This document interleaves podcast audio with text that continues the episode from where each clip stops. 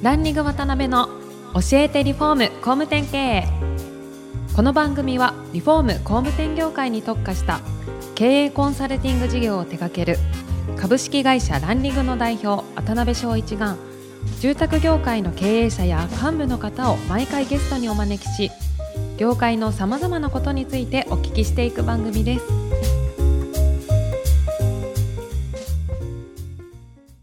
皆さんこんにちは。さあ今週も始まりました。ランリング渡辺の教えてリフォーム工務店経営アシスタントの牛久保です。パーソナリティの渡辺翔一です。今回も株式会社オクトの稲田社長にお越しいただいています。よろしくお願いします。よろしくお願いします。はい。3回目の今回は、あの、そうですね、今、主力の事業でやられてます、アンドパッドについて詳しくお聞きできたらなと思うんですけど、はい。そういう業界の課題なんかを感じられながら、常にサービス開発されていらっしゃると思うんですけど、はい。現時点ではどんなお客さんに対して具体的にどんな価値を提供されているのかみたいな概要の部分から少しお聞きできたらなと思います。はい。はい、ありがとうございます。アンドパッドはですね、はい。えっと、主に住宅の会社さんですね、具体的に言うとリフォームの会社さんはい。であったり、新築注文住宅の会社さんであったり、工務店さんであったり、なるほど。あとは分譲の会社様もですね、それだけじゃなくって、まあ、外壁とか足場だったりした、その専門工事会社の方々にも使っていただいてまして、あ、そうなんですね。はい。具体的には、現場と本部をですね、はい。スマホアプリでつなぐツールを提供してます。うんなので、現場の職人さんであったり作業者さんが、はい。自分の報告をですね、スマホに写真とともに上げたりとか、施工の状況をですね、はい。リアルタイムにですね、上げていただいたり、うんそこをチャットツールなんかを用いて、はいチャットの機能なんかがあるんですけど、うん。本部の方から指示出しをしたりとか、あとは工程表ですね。はい。をウェブでですね、うんいろんな業者さんが絡むと思うんですね。はい工事、解体、水道、電気と。うんあの、いろいろな業者様を皆様一個の工程表を見ながら全体の工期を確認していくと。まあ、そういうふうなツールを提供しています。なるほどね。はい業界的にどうなんですか？イメージ的にそういうツールをしっかり作られている、まあ、工事業者さんであったりとか、そういう住宅会社さんって、今何割ぐらいあるイメージですか？そうですね。リフォームと新築でうん我々が見ている数字だと、はい。まあ、5万社ぐらいはあるかなと思って見ていますね。なるほど、なるほど。はい。全体でどれぐらいターゲットいらっしゃるんですか？難しいですね。えっと、どアンドパッド自体は、実は住宅だけじゃなくはい。て、ゼネコンさんとかですね。えーオフィス施工とかはい、商業施工なんかでも結構使っていただいてるんですよね。なるほど、なるほど。はい。で住宅だとはい。分譲とか、あとはアパート経営のですね、うん会社とかですね、入れると、まあ大体10万社から20万社ぐらいはお使いいただける可能性があるのかなと思って見てますね。なるほどね。で、まあ、立ち上げられた当初は、それこそ新規参入的な形になるんですよね、立ち上げられたそうですね時。は。はい。で、まあ、いろいろご苦労されてね、ここまで来られたと思うんですけど、その過程のどんなところに一番ご苦労されたかみたいなところって。そうですね。はい。最初は2人だったので、はい。えっと、私のこう、パートナーの方がエンジニアなので、うん彼がシステムを作って、はい。で、私がそれをこう、業界に広げに行くっていう役割だったんですけど、はいまあ自分自身こう、営業っていう仕事をやったことがなかったので、あの、そんなにうまくいかなかったっていうのもそうですし、はい。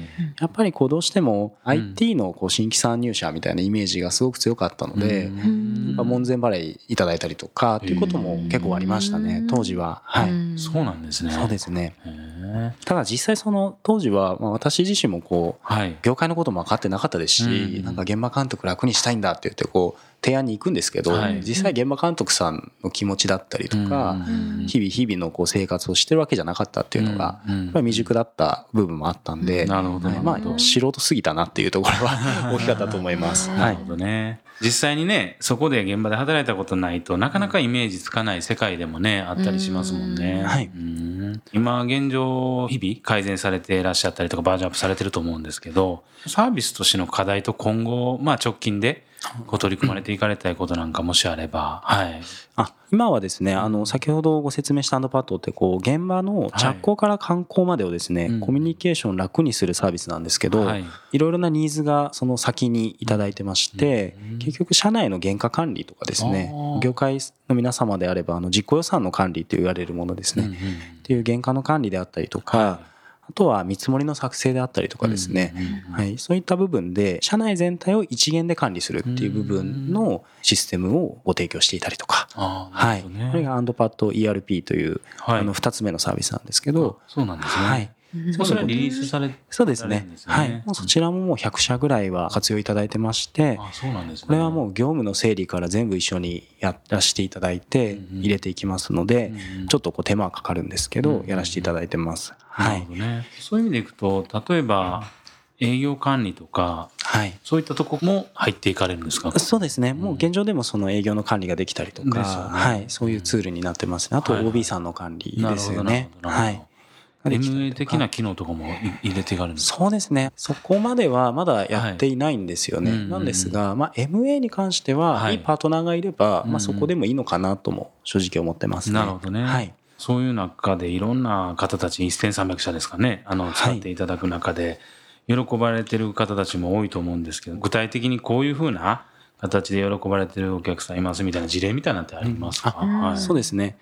もともとその現場監督さん楽にしたいって気持ちで作ったっていうのは最初なんですけど、はい、まあ、導入する際にある会社だと現場監督さんの残業を減らしたいと。で今こう働き方改革っていう話が多くて、ね、現場監督さんのお休みも増やしてあげたいみたいな会社があって。、はい、で実際に導入してですね、うんうん、1人当たり1日平均1時間減るっていう結果が3か月後に出てるんですよね。でそこの会社だと現場監督さん70人ぐらいいるのでそうかける月でかける人数ってやるとそこそこ大きな時間の削減になっているので、まあ、それで喜んでいただいたりとか、あとはそのやっぱり後期遅れであったりとか、その経営者さんからしたら現場って本当に見えないので。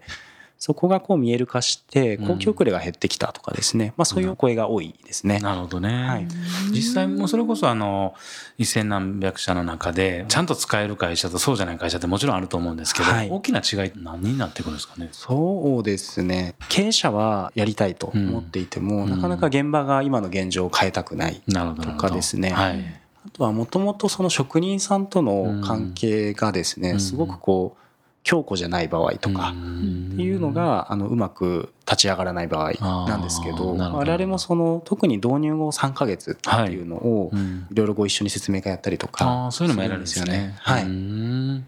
そういうところでできるだけフォローアップをしてやってますね。なるほどね。はい、か。まあ、あの急速にね成長されていらっしゃるサービスなんですけど人との出会いとかこれはちょっと大きくガッと跳ねるきっかけになったなみたいな出来事とかってなんかありますか？一つはそうですね、えっと、神経ハウジングの三浦編集長とかの出会いは私にとっては大きかったですね。はい、それは露出が増えたっていう意味でですか？あ、そうですね。それもありますしもともとそのリフォームっていう業界の会社様のために作ってたんですけど、実はすごく問い合わせが多かったのって注文住宅の会社さんだったり分譲の会社さんだったんですよね。その時にその業界のことが全然分かんなかったんで20棟経営者の考えてることとか、はい、100と言ったら何という問題が起こるのかとか、まあ、そういうところを三浦さんとこう話す中で、なんか学んできたのがでアンドパッドってそのリフォームパッドから名前を変えたんですよね。はいそれもその住宅全体で使ってもらえるようにしようという意思なんですけど、はいはいはい、そこでこう注文住宅にも使いやすいものであったりとかっていうふうに変えていけたのは皆さんとの出会いが大きかったなと思います。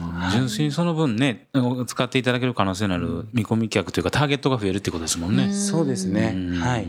だったりまあ業界全体の課題だったりとかっていうところも勉強させてもらってたっていうの大きいかもしれないです、ね。なるほどね。はいで、まあそういうたくさんの会社さん、住宅関係の会社さんと触れる中で、おそらく、ここの会社伸びるだろうなとか、この会社ちょっと、あ,、はい、あれだろうとか、まあちょっとお話しにくいかもわからないですけど、なんかそういうたくさん見られている視点から、ね、視聴者の皆さんに参考になりそうな、なんていうかな、そういう違いみたいなもの、はい、っていうものもしあれば教えてもらいたいんですけど。そうですね。はい、むしろ私もその、一次産業者じゃないので、はい、そのそういう目線も踏まえて感じてるのは、はい、我々あの導入において社内説明会とか操作の勉強会とか結構やらせていただいてて、その時って大体あの業者さんの説明業者会ですね、衛生会議とか業者会に顔を出させていただくんですよね、今月70回以上やらせていただいてるんですけど、そうですね、そうするとこうやっぱり業者会の雰囲気がすごく明るいというか職人さんと現場の監督さんとか仏さんとの仲がいい会社っていうのはやっぱりすごくいい雰囲気ですし伸びてらっしゃるなっていうふうに感じてますね。なるほどね、稲田さんもそういう説明もう最近ではやられないんでしょうけど、はい、やられてたこともあるんですよね。ありましたね。はい。なんかすっごい険悪な雰囲気のそういう会とかあったんですか？ああったりするんですか？そうですね。そうですね。こんなもの使わねえよみたいな。あ全然あります ありました。あの動画は飛び初期の頃とかそうでしたね。職人さんからそういっぱいお叱りいただいたりとか。えー、はい。なるほどね。まあ徐々に、ねはい、徐々に時代がついてきてるっていう感じなんでしょうね。そうしたら。そうですね。あのある程度当たり前かそういうツールを使って、はい、あのやっぱり職人さんの方が喜んでいただけるんですよね。それは我々が気づいたことで現場監督さん楽にしたいなと思ってたんですけど、どちらかというと職人さんがそこでアップすることで、その言った言わないの問題に悩まなくてよかったりとか、はい、自分たちがやってることっていうのがちゃんとこう証明できるようになったんで、喜んでいただくことが増えたんですけど。初期の頃は本当になんでこんな口やんなくちゃいけないんだとかですね。大変だったのとあとは我々も今70人のメンバーがいて半分は実は業界のメンバーなんですよね。もともとリフォーム会社で働いてたとか飛び職人でしたとかそういうメンバーが説明会を自分たちが使っててよかったと思ってやってるのでなるほどなるほど。すごくやりやすくなってます。はい、なるほどね、はい。まあいろいろアンドパッドについていろいろ理解できました。ありがとうございます。はい。ありがとうございます。ということでお時間が来てしまいました次回も稲田社長にはゲストにおいでいただきます本日はありがとうございましたありがとうございましたありがとうございました